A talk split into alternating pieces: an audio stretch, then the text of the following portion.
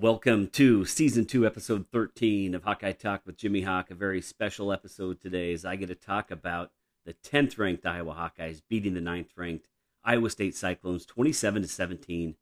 A really interesting game that in some ways followed my prediction. I was pretty close on the score.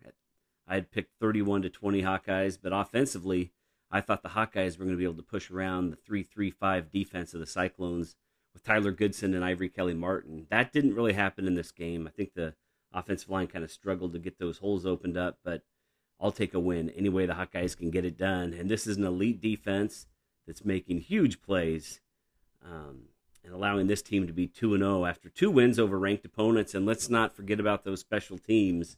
They have really been special through two games.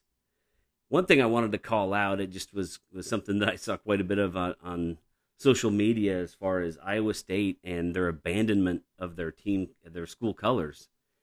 And they went with the black jerseys, black and white, in a big game, in a game that they're, they're showcased on College Game Day. Got a 3:30 ABC game, and really unusual to me that they wouldn't want to be showcasing their school colors and promoting their school colors on the big stage but for whatever reason, they went with black jerseys. Got a kick out of how it was going to be 93 degrees or whatever, and they go with the black jerseys. But in the black and white, the Cyclones could not get the job done. And let's go ahead and talk about what happened in the battle for the Cyhawk Trophy in Ames, where the Hawkeyes have now won five straight games at Jack Trice Stadium. Well, college game day was on hand in Ames on Saturday, the second time in history that college game day has been there. And the other time was in 2019 with the Hawkeyes in town. That year, the guest picker on game day was Eric Church, country music artist. He picked the Hawkeyes to win, and the Hawkeyes did. And this year, it was Ashton Kutcher, the guest picker, and he's a big Hawkeye fan. Really cool to see him roll into game day on the Hawkeye Combine. Lee Corso was also great on game day. He had some good moments, and he had the Cyhawk Trophy. Said it was there for the Cyclone fans who hadn't seen it in a really long time. Acted like he was going to pick the Cyclones, then put on the Herky head and picked the Hawkeyes to keep the Cyhawk Trophy for another year. Just a really fun time watching college game day yesterday. And the Hawkeyes' winning streak improved to eight in a row on Saturday with a win in a really hostile environment. That was a bit of a concern with some of the young players especially on that offensive line, but this team was up to that task. And this was a defensive battle. Both teams have really good defensive units, and it started, the game started with the, the two teams exchanging punts in the first four possessions. You know, there were a lot of film moments and learning moments the Hawkeyes can take from this game. One is for Spencer Petras, and he needs to do a better job of throwing the ball away instead of taking sacks, especially on third downs.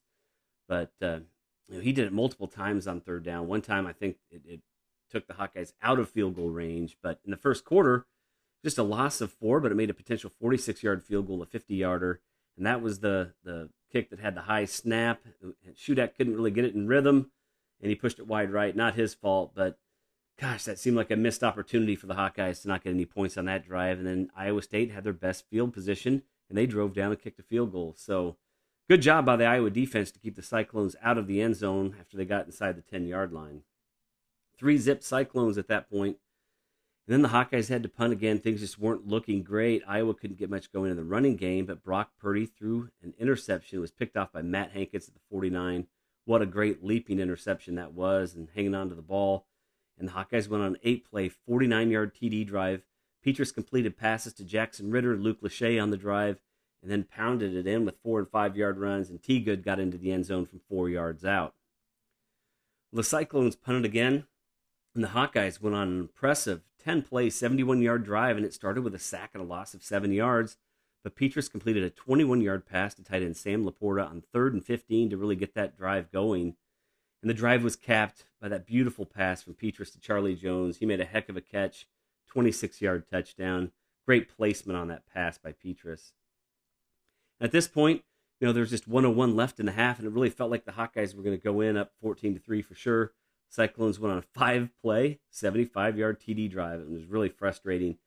Looked like the Cyclones were happy to go in down 11, four yard pass to Hall.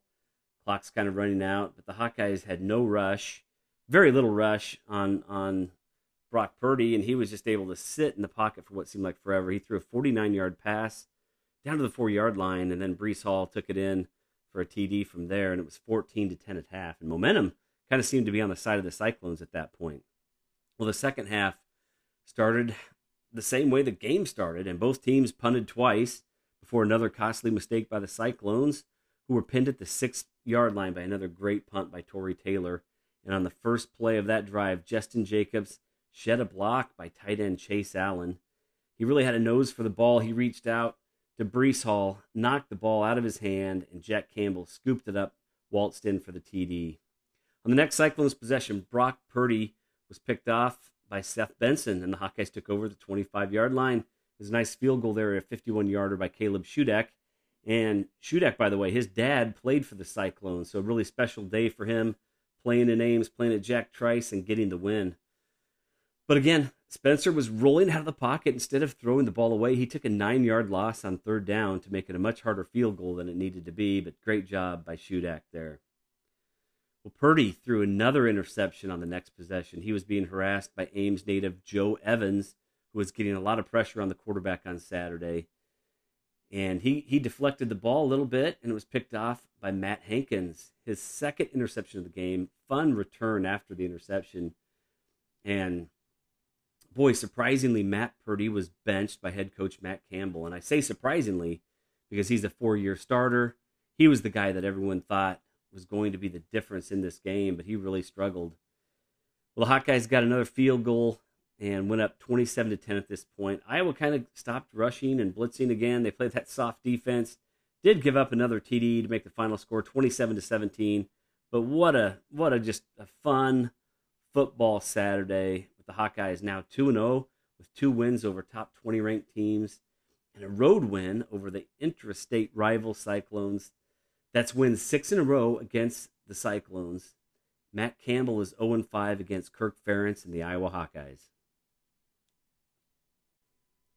Kirk Ferentz, Captain Kirk, is now 13 and 5 against the Cyclones in the last 18 games. And I started thinking, what's more impressive, Hayden's 15 in a row in the 80s and 90s, or this 13 and 5 by Kirk Ferentz? And I think, you know, 15 in a row is pretty tough to beat and probably shouldn't even be comparing. But the last three times the Cyclones and the Hawkeyes have played, the Cyclones have been ranked, and the Hawkeyes have won in each of those meetings. And the Cyclones in the past, you know, those teams were never ranked. So this, you know, six in a row, particularly in 13 out of 18, is a really impressive feat by Kirk Ferentz and his staff. They have really owned rivalry games of late, and other than Wisconsin, I guess, but the Heartland Trophy's in Iowa City now, and I hope it's going to stay there for a while. I'm playing for it too. But what does all this mean for the Hawkeyes? Wow, the, the polls just came out, and Iowa is ranked number five in the AP poll, number seven in the coaches poll. And now they just have to take care of business the next few weeks. They have to really work on their offense. Uh, they will for sure, you know, be in that discussion for a big Big Ten title. I think they're the team to beat in the West. The Hawkeyes can win this conference. You saw what Ohio State did yesterday. They didn't look too good against Oregon. You know, good Oregon team. I'm really looking forward to that game in about a month, Iowa against Penn State. But can't overlook Maryland. They've got the Golden Flashes coming up as well, and Colorado State. So the next month is going to be really critical for the Hawkeyes to to grow and, and start working on that offense some more. But it's a perfect two and zero. Oh. We all hoped it could happen. You know, most didn't think the Hawkeyes were going to be two and zero. Oh, you know, maybe one and one. Some were saying there's a possibility of starting out 0 2 against Indiana and, and Iowa State, and, and the Hawkeyes proved them wrong. Let's go ahead with the game balls for this game. On the defensive side, the game ball goes to Matt Hankins. You could pick a lot of different guys. This defense was was firing on all cylinders on Saturday, but Hankins had two big interceptions to go with four tackles. Riley Moss and Jack Campbell led the Hawkeyes in tackles with eight apiece. And special mention here to Justin Jacobs for forcing the fumble on Breece Hall. He had some really nice uh, tackles as well and, and, and knocked the ball loose from Charlie Kolar once. It looked like he was going to get a first down. And then also Seth Benson, he had the other interception, but forcing four turnovers is a recipe to win a lot of games. So kudos to the defense that has played winning football the first couple of weeks and just been dominant. For special teams, the game ball goes to Tory Taylor, the punter. He is a special weapon for this team, and it Seems kind of strange to say that about a punter, but he is a game changer with this skill. You know, he his punt his punts are like a pitching wedge when he's trying to get the ball inside the 10 yard line and they just land and they bounce back a few yards and i say within the 10 yard line most people are trying to get it within the most punters are trying to get it within the 20 for him he tries to get it inside the 10 he does a great job at it and then he can just boom punts when needed as well he had eight punts for 409 yards which is a 51 yard average but more impressive was how many times he pinned the cyclones deep in their own territory field position in this game was a huge advantage for the Hawkeyes. His first punt was 58 yards down to the eight yard line. Then he had a 50 yard punt down to the six yard line. Then a 46 yard punt with a fair catch at the 10.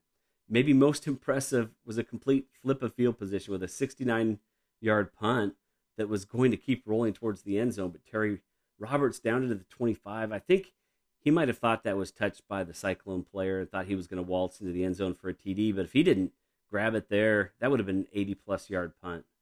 So Tory Taylor was fantastic all day, kept field position in Iowa's favor. And then Charlie Jones was excellent in the return game again. He had a 24 yard punt return and 53 yards on four returns. Also, nice game by Shudak, as I mentioned already. You know, he made two field goals and he didn't allow the Cyclones to return any kicks. He had really deep kickoffs, so great job there. Nothing really flashy on the offensive side of the ball. Game ball goes to Charlie Jones because he had two receptions for 36 yards, including the great 26 yard TD reception. Petras was just 11 of 21 for 106 yards. And the amazing thing, he was 9 of 14 at half. So he was just 2 of 7 in the second half.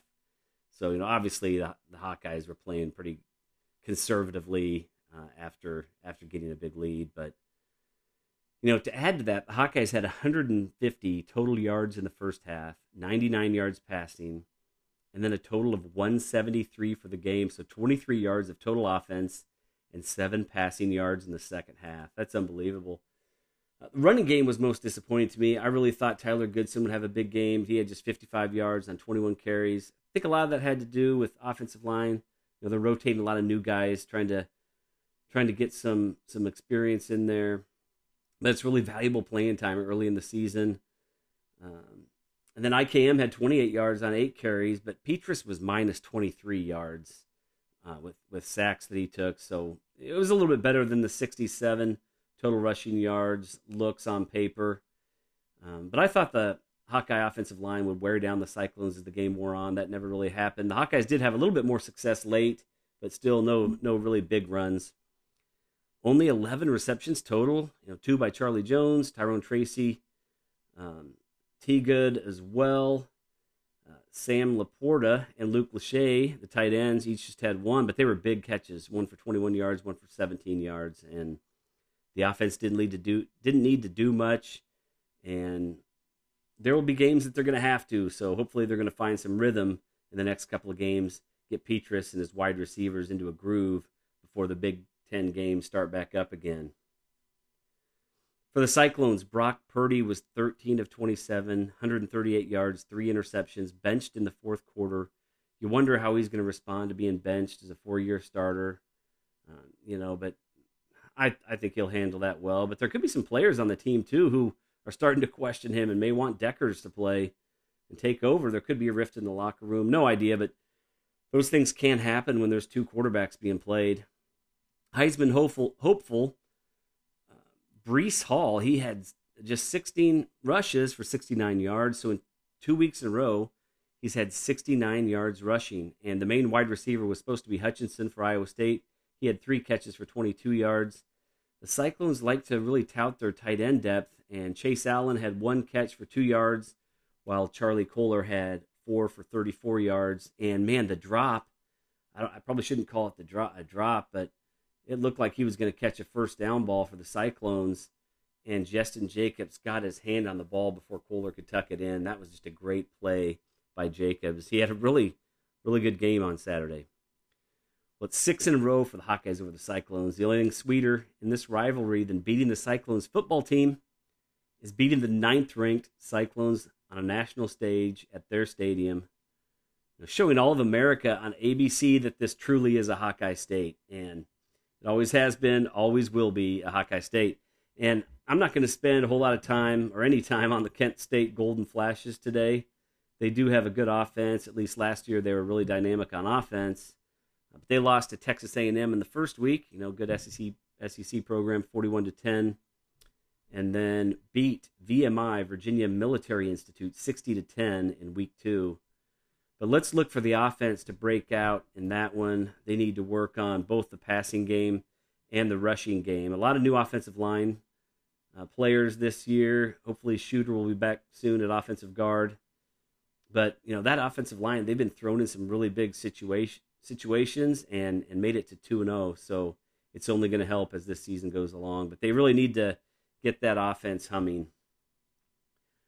Well, it was a really fun week, as Cyhawk Week always is. So much sweeter with the win in Ames for the Hawkeyes. Matt Campbell is 0 5 against Captain Kirk. In his last five games, his only five games, obviously, and the Hawkeyes are plus nine in turnover margin with no turnovers for the Hawkeyes in those games. And that's crazy. The Hawkeyes have also, I mean, they've won five games in a row in Ames. The Hawkeyes just seem to own Jack Trice Stadium at this point. So, what a fun, great week, a great Saturday.